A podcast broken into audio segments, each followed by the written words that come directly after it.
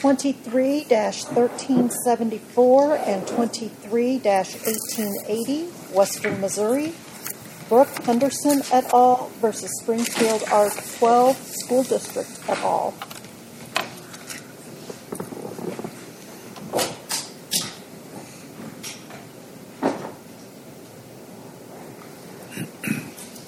Mr. Busick?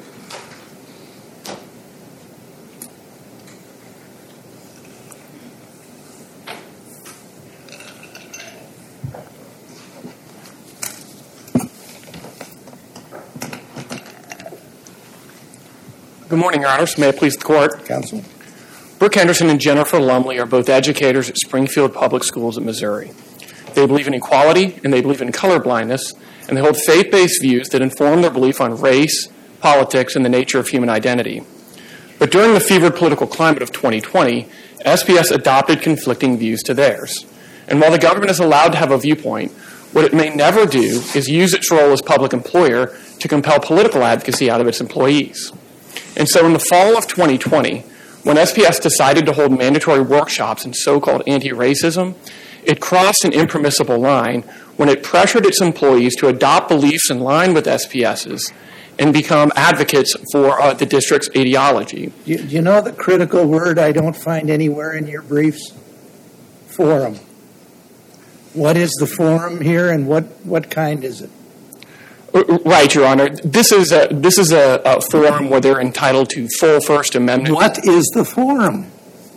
Your Honor, this is the, I believe, the middle tier forum which the Supreme Court has used. What is it? Is it, are we just talking the employee training sessions? We are talking the employee training session, Your Honor, but we are also Okay, that, uh, that's the forum. It's not, it's not speech made to the public. Oh, yes, Your Honor, correct. We are talking about And what kind of forum is that? That's what I thought, but nobody said, nobody says that, including the district court. that's true. Nobody has raised the forum analysis here, and I respectfully You can't do this case without a forum analysis. The Supreme Court says start there. Well, Your Honor, the Supreme Court is typically considered forum analysis in the instances of school boards, but in any event, uh, what we have here is not just a demand that these people engage in speech at the workshop trainings themselves, but we have an out and out requirement that they go out Tell me what kind, is it, is it a pu- public forum? no, Your Honor. Certainly not. No, it's not a public forum. Is forum. it a private forum? It- Arguably. It's a, we think it's the middle tier forum, and the Supreme Court has used. You mean limited public forum? Well, that is the, I believe, the lower tier forum, or non-public forum. The Supreme Court has used mixed language when it comes to its forum analysis, and I just want to. But it's been very clear on unlimited public forum analysis. Right, What's this middle tier? I don't remember that. there's three tiers as outlined by the Supreme Court in the Mansky decision. That's the Supreme Court's what? most In the recent. what? The Mansky decision. That's the Supreme Court's most recent uh, forum analysis. But in any event, Your Honor, the forum analysis here really doesn't determine the outcome of it. Not just because this isn't just limited to the workplace training, but the workplace. If, if you aren't going to tell me what's the forum and what's the test, then that's fine. I'll be, Your I'll be I'm, quiet. I'm, I'm trying to uh, explain that the, there is no actual balancing test here because it is a compelled speech instance. And in the Supreme Court's decision, comp- Give me a compelled speech where the, nothing was compelled in public. Uh, Your Honor, uh, uh, well, a compelled speech case is the 303 creative case. Um, that, That what? the 303 creative case from this last summer. Now, admittedly, that wasn't a forum case, but our suggestion here is that the compelled speech uh, steps outside that forum. I mean, I'm not aware of any case where the Supreme Court has used a forum analysis involving compelled speech. No, because there's always, it's always something public has always been compelled. Well, Your Honor, in the Janus decision, it considered compelled speech in the context of public employment. And the Supreme Court there specifically said that it couldn't imagine a scenario in which uh, the government could ever satisfy First Amendment scrutiny for employees that aren't offered the option of remaining silent. And When, that's when the speech is not related to official duties. that's right. That's correct, Your Honor. That's the one qualification that the uh, Supreme Court added to the So instruction. Wouldn't training typically be related to official duties, whether it's good or bad training? Uh, not well. It could be, it should be, but the mere fact that they've called it training does not mean it is in fact part of their job duties. Indeed, I think there's a reason why my friend on the other side has never raised job duties as part of their argument, and that's because uh, the Supreme Court said in the Kennedy decision that uh, the government's ability to control the speech of educators in the workplace is not limitless. But, but how, how, this is training about equity and equality for students in a, in a school system, and I'm not sure how that isn't part and parcel of what they're doing, what their mission is at a school. Well, they've certainly never explained in their brief how that could be so. They've never even responded to our argument. So, so is it is it your position that that kind of training for ensuring that every student gets an equal education and an equal opportunity is not appropriate for a training session? It'd certainly be appropriate to have training of that sort, Your Honor. What a school district may never do, however, is compel its employees and pressure them to engage in political advocacy extending into their personal lives. Well, let's talk about the political advocacy. Um, what was the political advocacy? Uh, affirmation and expressing of support of anti-racism, which the school district itself defined in slide 31 of the training itself as meaning, quote, advocating for change in political, economic, and social life. But is where is it that the school was asking them to agree to that and actually express? Because as I saw it, they said express your views. Your clients did express their views. They didn't like the response of the trainers or maybe coworkers. But tell me how they were forced to adopt that statement or say that statement. Well, sure, Your Honor. First, most glaringly, uh, the, the, the training concluded with an anti-racist solo write, where they were expected to write out what steps they would take to becoming anti-racist. Again, a term that the school district had previously defined as advocating for change in political, economic, and social life. And since that's not something that any government employee can do on the taxpayer dime, that can only be construed as a demand to go out and engage in the district's preferred politics. But uh, let me, let me uh, pause right there and say, under the correct standard for compelled speech, the test is whether or not the government is trying to bring unlawful pressure to bear to get people to speak when they would prefer to remain silent. The test is not whether or not it succeeds in altering speech or belief. There's four points. Let me briefly sketch them out, and I'll try to get into them more with some more substance. But the first is there's a right to refrain from speaking altogether, not just to mouth the government's viewpoint. And your clients decided not to speak at times? That's true. Uh, and secondly, the government need not. Could you please distinguish between what they did in the training sessions and what you're arguing they were compelled to do elsewhere? Well, what they what they did at the training session in, in, in school all the time, instructors are telling students, and I don't care if it's an employee or or what, I want you to argue this position. Oh, but professor, I can't do that. I don't agree with that. Well, just do me a favor and argue it. I want to make sure you understand what you don't agree with. Yeah, that's a permissible pedagogical tool, Your Honor, but that's quite different than what we have here. Why? Well, first and foremost, there's a command that they go out and engage in political advocacy. And secondly. Wait, wait, wait. A command what? That they go out and engage in political advocacy, Your Honor, on their personal time. A command. A command or a, a, that you should do this? Well, Your Honor, the attempts to convince sometimes turn into attempts to coerce. Yes, but the, the, it isn't injury in fact until, until unless there's in fact coercion. That's true. There except, needs, except in your brief. Your Honor, no, it's true that there needs to be coercion, but coercion does not require punishment or even the threat of punishment. This court said that in two. Give me an injury in fact case you're relying on for that. 281 Care Commission says that the government well. You, you, you rattle off these cases. I can't even hear you. What? 281 Care Commission. This court said that neither punishment nor threat of punishment are required. This court is, requ- uh, is uh, was relying on the decision of Bantam Books. And in Bantam Books, the commission there lacked the power to impose a formal punishment. Instead, the question is whether a person would have reasonably feared punishment and the standard is related by this court in 281 Care Commission is whether their fear of punishment was imaginary or wholly speculative. And, and so, what is the fear of punishment here? Anytime your employer gives you a demand that you engage in speech or advocacy. Okay, so you're assuming here for the purposes of the answer that it was a demand, which I think encouragement is different than a demand. That's true, and the, but the uh, the SPS can cross the line into impermissible coercion through its words and actions. The sort of things that the Supreme. Okay, they can. What did they do? Yes, so it made commands uh, that are non mandatory, that they both engage in political advocacy and affirm and express support to it, and it gave them unambiguous commands that they must share their personal views on matters of public concern to the training itself. I'll try to address those two things separately, Your Honor. I, I didn't hear what the fear was. Well, the fear would be an, a, a, a fear of punishment from your employer if you disobey the commands from the government employer.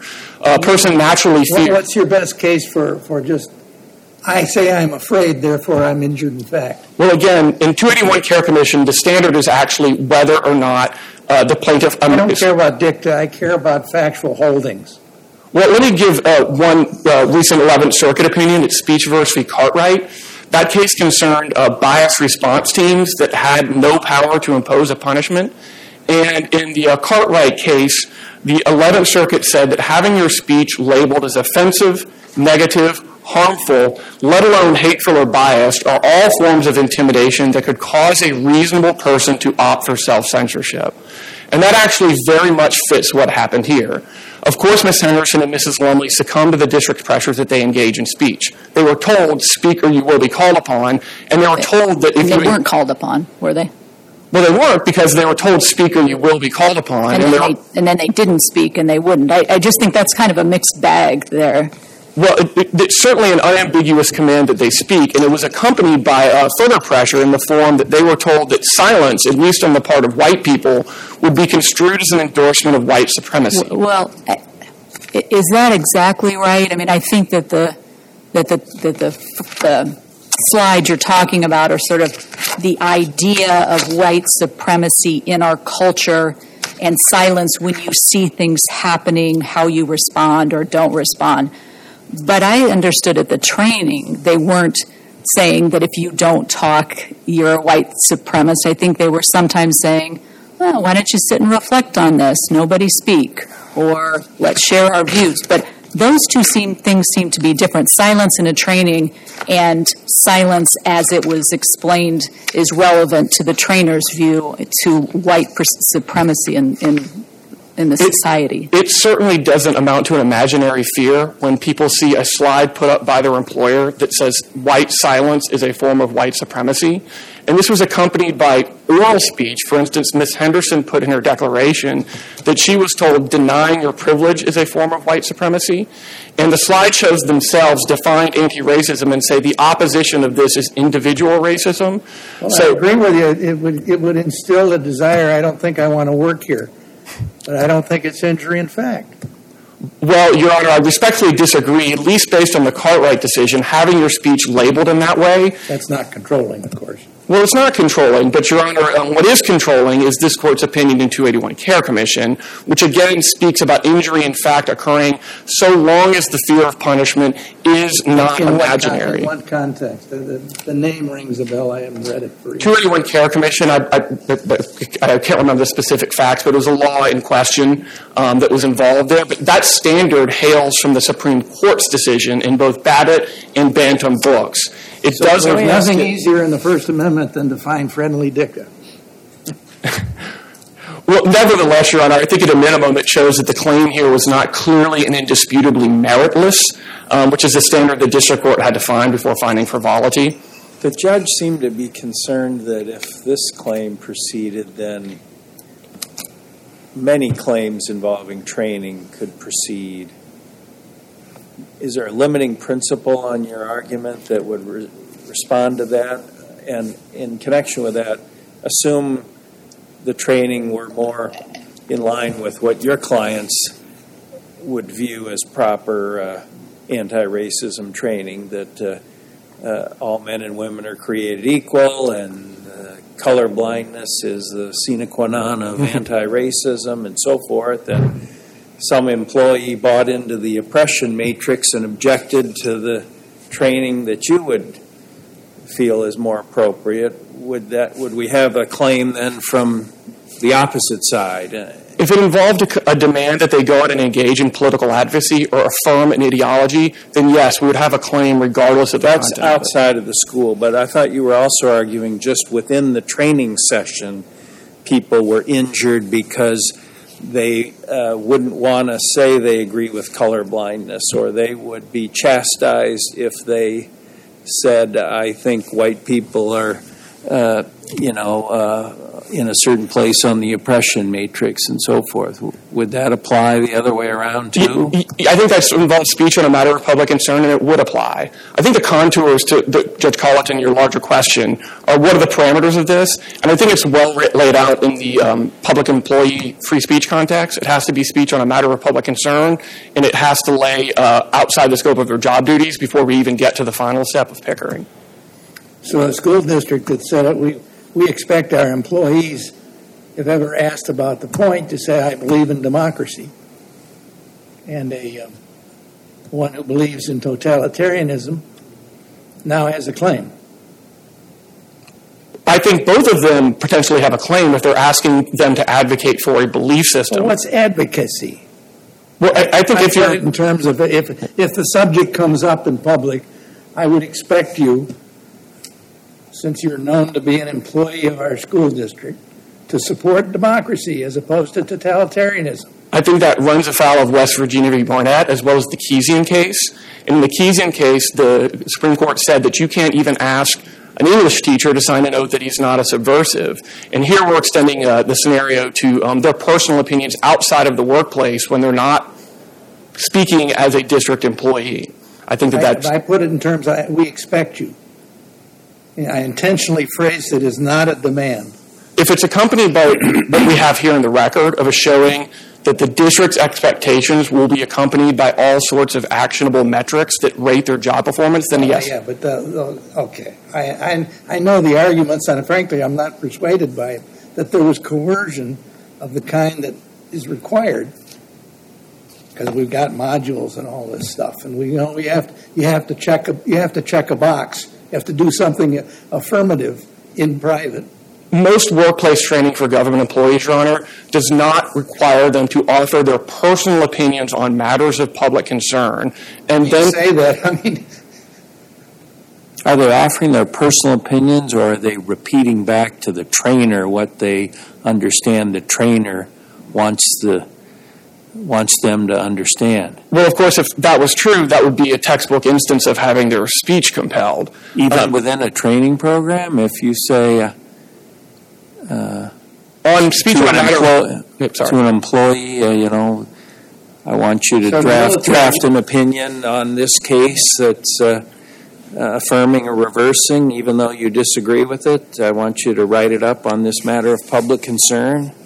I, think telling them that they need to share their personal views on a matter of public concern crosses a clear First Amendment line, as well as telling them that they're expected to affirm support for an ideology and advocate for it in their personal time. so the military routinely violates the First Amendment. No, I disagree with that, Your Honor. The job duties inquiry for the military is very different than the job duties inquiry for an educator. In the uh, Kennedy decision, the um, court said that the test for public employees is whether or not their job duties are ordinarily within the scope of that employee.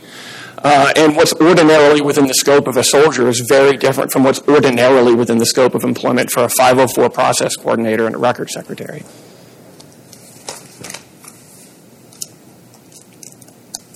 My time is up. If Thank there are no further questions, thank you.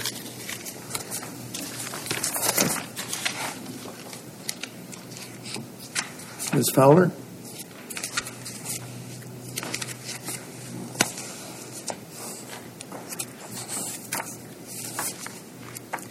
May it please the court. Good morning. I am Tina Fowler. I, along with Mr. Ransom Ellis, am counsel for the defendants. You're going to have to speak up for me. I apologize.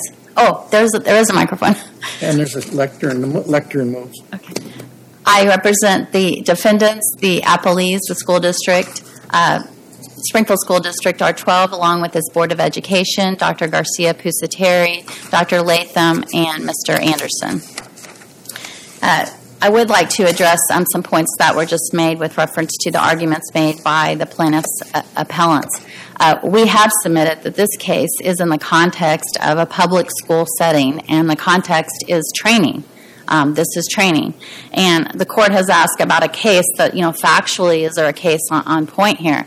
I think the reason that there is not a case that is directly factually on point here is because there was no punishment here.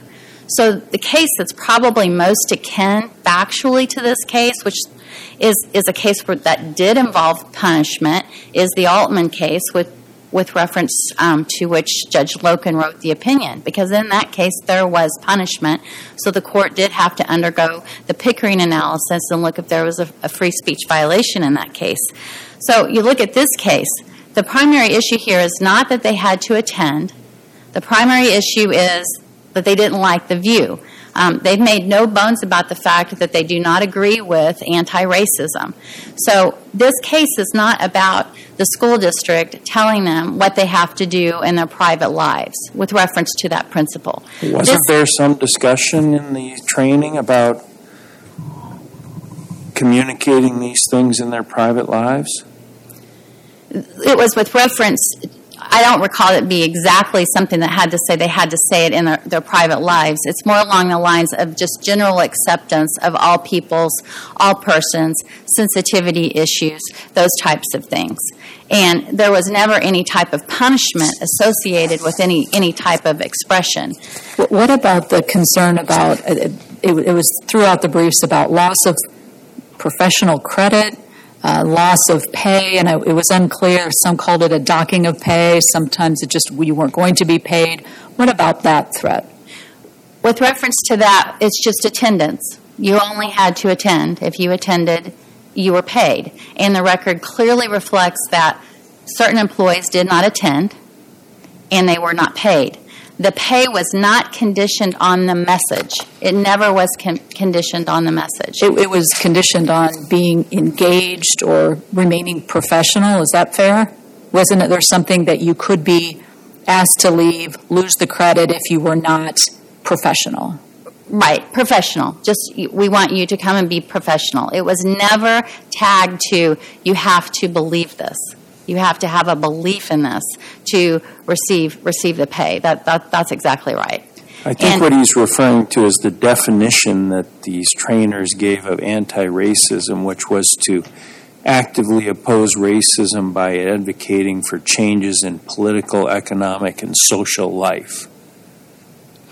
So I think the argument is the people were told that the district was training them to engage in anti racism, which involved advocating for change in political, economic, and social life. Wouldn't that be outside of the workplace? I guess if you took it to, to that extreme, but there was never any type of, of detriment or we have to check a box to agree with this or we have to affirm this. And if you look at the facts in the case, they were never called upon. They were never asked to actually check a box that they that they agreed with any of that. They freely expressed their opinions, and in fact, they they rejected the the opinions that that were put forth um, during the training, and they weren't asked to leave. And you know, part of this case is they've suggested that there was some type of subjective chill associated with that. Oh, we did speak up, and then we were we were hushed, and we were told we can't speak any longer. So then our speech was was chilled because we thought the threat was there. And and and going back to this the the 281 um, case, which was uh, before Judge Colloton, there actually there was a threat there because they said, "Hey, we are going to violate the st- the statute. We are going to um, exaggerate about this ballot initiative." There was not a, a similar threat here. And going back to the subjective chill piece, they claim that they had to hush up, but if you look at their actions, they're directly contrary. Um, in fact, Ms. Henderson, uh, one of the plaintiffs in this case, after this training, she spoke with a, a, board candidate objecting to the training. She said, I don't agree with the principles. I do not agree with anti racism. Um, Does the school board, by the way, endorse this? It, it was yes, it was uh, a, It a, a does? a program that was implemented as part of the, one of the strategies, the focus the focus five strategies to enhance awareness. It arose But I mean, out. does the school board endorse this particular training involving oppression matrices and the definition of white supremacy that's used here and so forth? I mean, I don't know that if it actually went went before the board. What I do know is that the the board, um, pardon me, that the board uh, said we need to uh, enhance um, training with reference to these sensitive Right, I heard issues. you say that. Yes. That's at a more general level. Right, right. But I, I thought maybe this had come before the board. This is what your administrators are doing. Well, I believe it, it. I believe it. You know, ultimately, whether it whether it came before Miss Henderson spoke to the board or not, um, it did it did come before the board that there was a concern about, about this particular training, and she expressed those concerns. The interim superintendent um, was there, not the regular superintendent, so she sent an email after the fact complaining even further. And and the point to all of that is there is no subjective chill here. They clearly spoke their views. They weren't afraid to speak their views, um, and and nothing happened to them. They they never lost any type of pay. They were never reprimanded. They were never counseled. They were never spoken to. Um, they they were never hushed. Nor nor was any any any other employee for that matter. And if you look at the context of uh, of this in the scope of what they're basically asking you to do. No court, to my knowledge, has ever struck down requiring employees to comply with lawful policies and trainings that are designed to educate the employees with reference to discrimination in the workplace. The exception is if there's some type of adverse action taken against the employee, such as in the Altman case. Um, in that case, there can be a First Amendment violation because an adverse action is taken against the employee. But in this case, if you accept w- what they're asking this court to do, they're bas- basically asking you to strike down the district's lawful policies. That's what they're asking you to do. And that that's Pandora's box. That's, as the district court said, that's untenable. That means any employee that has any disagreement with anything that's presented to them in a lawful training could result in, in litigation and a lawsuit. Um, it basically means that, that a, a public employer c- couldn't put forth lawful policies. It couldn't instruct its employees how to, to appropriately ha- um, handle themselves in the workplace. And this particular case is is one of the things that you have to step back at it and look at it too. What was the purpose? The purpose was the students. It's a perception case. It's not any different than my boss coming to me and saying, "We believe that you, you know, you sexually harassed this person or you discriminated against this person." And I say, "No, I didn't. I, I don't think I did that." And the response is, "Well, but they believe you did."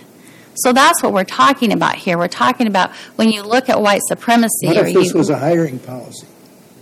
pardon me, What if this was a hiring policy? in the sense of I'm not going to hire you if you don't believe, uh, believe in this definition of anti-racism. well, I, I guess I guess the answer would be be to that would be then you would definitely be tacking on um, adverse action. You're not punishing. Well, yes. Yeah, I mean that that would be the difference there. You would be actually tacking on, you know, adverse action, which did not which did not occur in this case. And so if you look at again back at the perception, that's the point of this training. You may not mean it that way, but someone could perceive it that way. And if you look at the white pers- uh, the covert overt white supremacy um, slide here, But- which is one the- that they the make a big would be different, wouldn't it? There wouldn't in in hiring. There there wouldn't be compelled speech, uh, and and there wouldn't there wouldn't be um, there the other basis for their claim. true, Chill.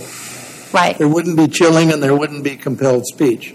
right, right. But you're acknowledging it would no might well, and if done in, by a state actor in, under color of state law, be actionable. It, yes, that, that, I would agree with that. Yes, much better analysis than I gave. Um, What, what did it mean when it said in the materials that if people didn't act professionally, then they'd be asked to leave and denied credit it, it for was the actually training? What, what does it mean to act professionally? Can you refuse to accept the training and act professionally, or would that be unprofessional? I believe you could absolutely you could refuse to to accept the the, the, training. Um, you know, you, you, you could have left. They could they could have they could have left the training. Not, to my knowledge, no I one. thought they were required to attend. well, they just wouldn't have been paid if they left. Well, that would be an adverse action then, if they weren't paid. Well, but it, it, it was additional pay. It was supplemental pay. It was it was an addition. It was an addition to what their their, their regular hours. It was additional pay. It was like overtime pay? No, it was it was pay that was negotiated through a collective bargaining agreement. Um, it was it was supplemental pay Supplemental pay for training? for training. Yes, it was very. It was specifically additional two specific hours. Yes, And, and, was there were option, some. was, so you're saying it was optional for the employees? It, and it was it was Or do they need to get the credit to keep their jobs? they they well no they didn't have to keep no it wasn't about keeping their jobs it was just about being paid for training there was never any threat that you you're going to lose your job if you don't attend this training and in fact the record shows that there were certain employees that didn't didn't attend attend the training and But they, they just had a right to, uh, right they had, they a, had right a right to yes. do it and to get paid for it. right that's Yeah. right yeah that's but that's exactly right they had a right to attend it to, to basically But get they paid would be excluded and dock the pay if they were not professional. According to the guidance, as I understood it, they'd be asked to leave I, if they. I don't look at it as a docking. I think that if they if they were unprofessional, not based on their view, again, this is not based on your view. If you're unprofessional and for some reason someone asks you to leave, you're just not in attendance. It's, All right. it's not Well, a, it's not a docking of pay. I was just trying to understand what professionalism means in this context. I'd say it's amateurish. I mean, it, it either it either means something bad or it has no practical meaning at all. right, right. And and to my knowledge, everyone was And- professional. And probably the person that, that authored it hoped it would be taken as something bad. can't, I can't, I can't speak to that, but I want to make a point on the white supremacy chart with reference to that. The trainer specifically, and it's in the record, the trainer specifically told the individuals that we are not calling you white supremacist. Um, I mean, that is that is specifically in the record. Um, there wasn't any any indication that that was going on. I will will refer the court to um, 1970 um, with reference to that. Well, how, how could they say that if they said they defined color blindness as white supremacy and one of the employees was saying, that's my view? But that is, they can say that. They can say that's their view, but they can also say that if you say that's your view, that could be perceived by somebody as white white white supremacy. That's that's all that is. Is to say this is a perception. It's just like the example I gave earlier. I, I didn't know that you perceived my comment as derogatory, but you did. It, it, it, it's it's the same thing. And so I, I could be, you know, I could be accused of, of, of being of discriminating. I could be accused of being a white supremacist when I didn't mean that at all. That's not that's not the way that, that I meant it. And I know we have It's, an a- it's an attempt to intimidate. And it may well not cause actual injury, but it's, to me, highly offensive. Well, with reference to um, whether it, wa it was offensive, and, and the employees may have disagreed with it, there wasn't any requirement that they adopt the view. And, and, and the, the record is very clear on that. There is no. Well, didn't they have to answer questions that would be deemed correct or incorrect? that was only, And only the correct answers would be the ones adopting the view of this training? that was only with reference to online modules, which were separate from this training. And those questions were, were benign questions. They were questions about what do you do when you see xenophobia in the classroom, uh, those types of things. And they were just They were entirely separate? I thought they were part The of it. online, the online questions that Ms. Henderson took were separate from the two hours of training. What Um, was she, why was she doing them if they were not part of the training?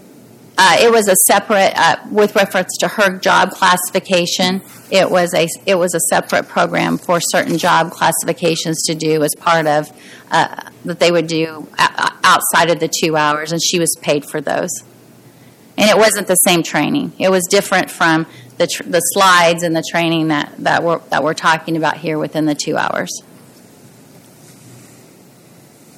I w- I'm, I'm out of time, but I would ask that, that the court please um, uphold the district's Well, I, I have, I have one question that I want, because it's, it's on the, an important but different question. And would you, would you agree that it took the discovery in this case to establish there was no injury in fact?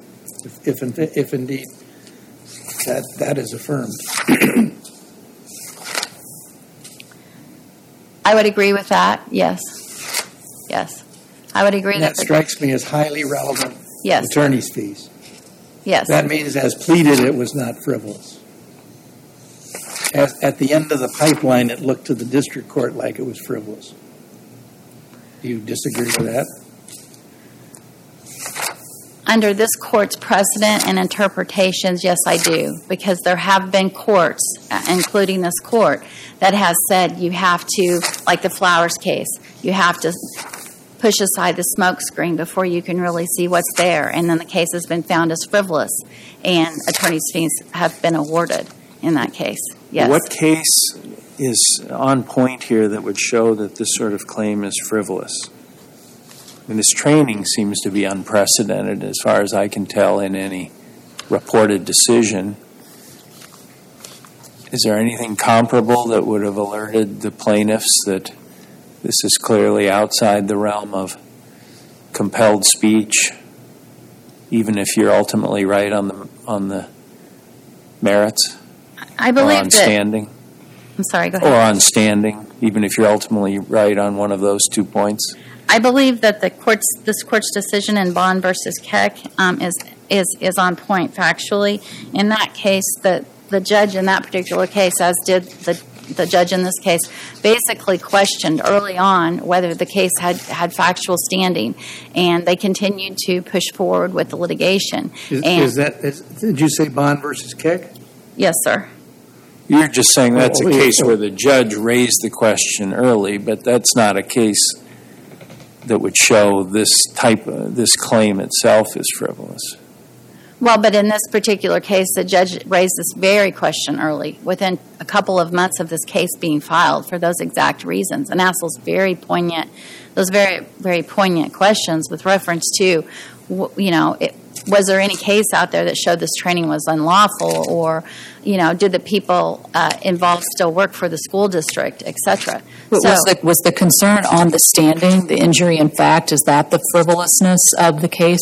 Just whether or not there, there was any um, recognizable harm? Right. I, yes, I believe that's that's true. Yes. Any further questions? I would ask that the court please uphold the district court in all respect with reference to its summary judgment order and its order awarding the district its um, reasonable attorney's fees. Thank you. Thank you. Mr. Boucek, any time?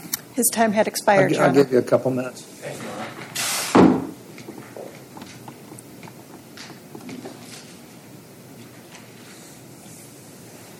I appreciate the extra time, Your Honor. Just to make a couple of points. First, uh, it seems to be undisputed that the, the position that SPS has staked out is that the absence of punishment here is dispositive. And yet it is black letter law from the Supreme Court in Bantam Books that informal sanctions are sufficient to chill speech. And the Supreme Court in Bantam Books goes on to say that that might be coercion, that might be intimidation, and that might also just be persuasion that crosses the line.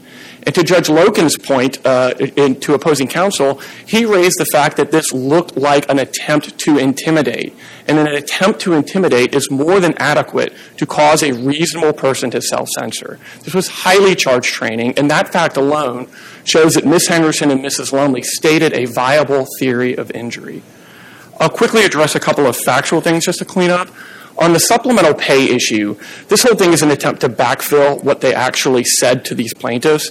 There's a record entry at record entry 776, which is an email that went out that says the training is mandatory, and if you are not there, then your pay will be docked. That's what they were telling employees, and that's what employees thought.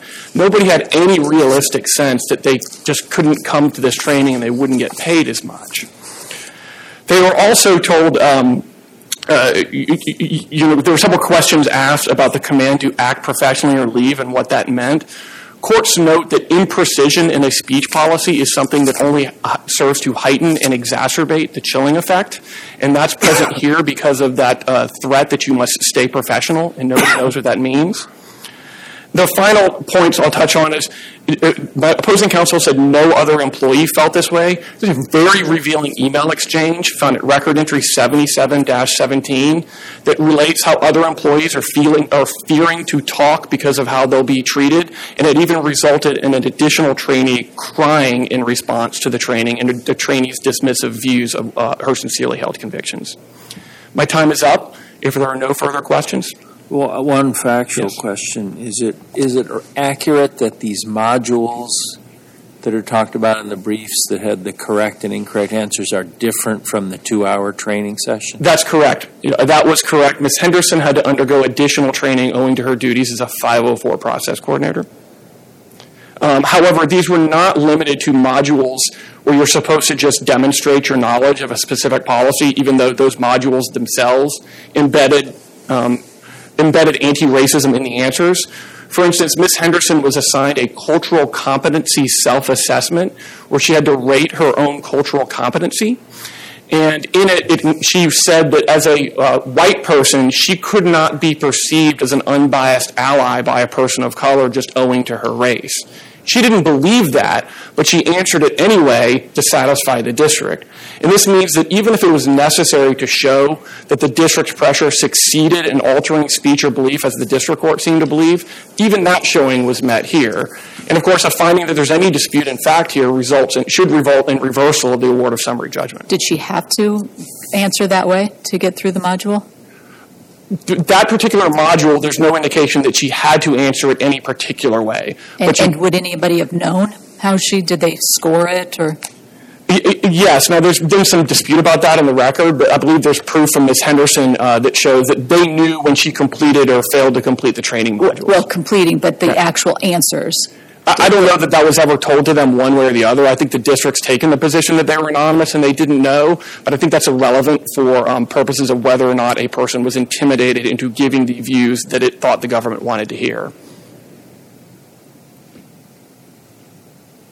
Why wouldn't any training require the person to give the views the employer wants to hear? Well, as long as it's. Employer- Oh, The employer wants the employee to understand this is our policy. I mean, if you take it out of this, this thing, and you put it in just, you know, here's how we want you to do your job. Maybe the employee doesn't agree with that, but that's how the boss wants them to do it, so they've got to show they understand it. Yeah, and I think That- the- Isn't that, that's not compelled speech, is it? No, I, and I think the reason why is because that's speech ordinarily within the job duties of a particular employee. But at a minimum, that workplace training has to be about their obligations in the workplace. And even a cursory view of this training shows that it was far, far more than that, such as having her rate her own cultural competency. Remember in the Kennedy case of uh, just last summer, that case concerned a um, football coach whose speech was in the workplace, and the uh, Supreme Court rejected the argument that just because he's a role model, it meant that uh, the government could control his speech. Going all the way back to Garcetti, the Supreme Court has cautioned that public employers cannot sidestep the important protections of the First Amendment just by crafting unnecessarily broad job descriptions. And the same would be true of training. Thank you, Aaron. Very good. I appreciate the court's time. Um, interesting case and nov- somewhat novel issue, if there is such a thing in the First Amendment. I would certainly agree, Your Honor, and I Been appreciate the well court's well time. briefed and argued. We'll take it under advisement. Thank you, Your Honor.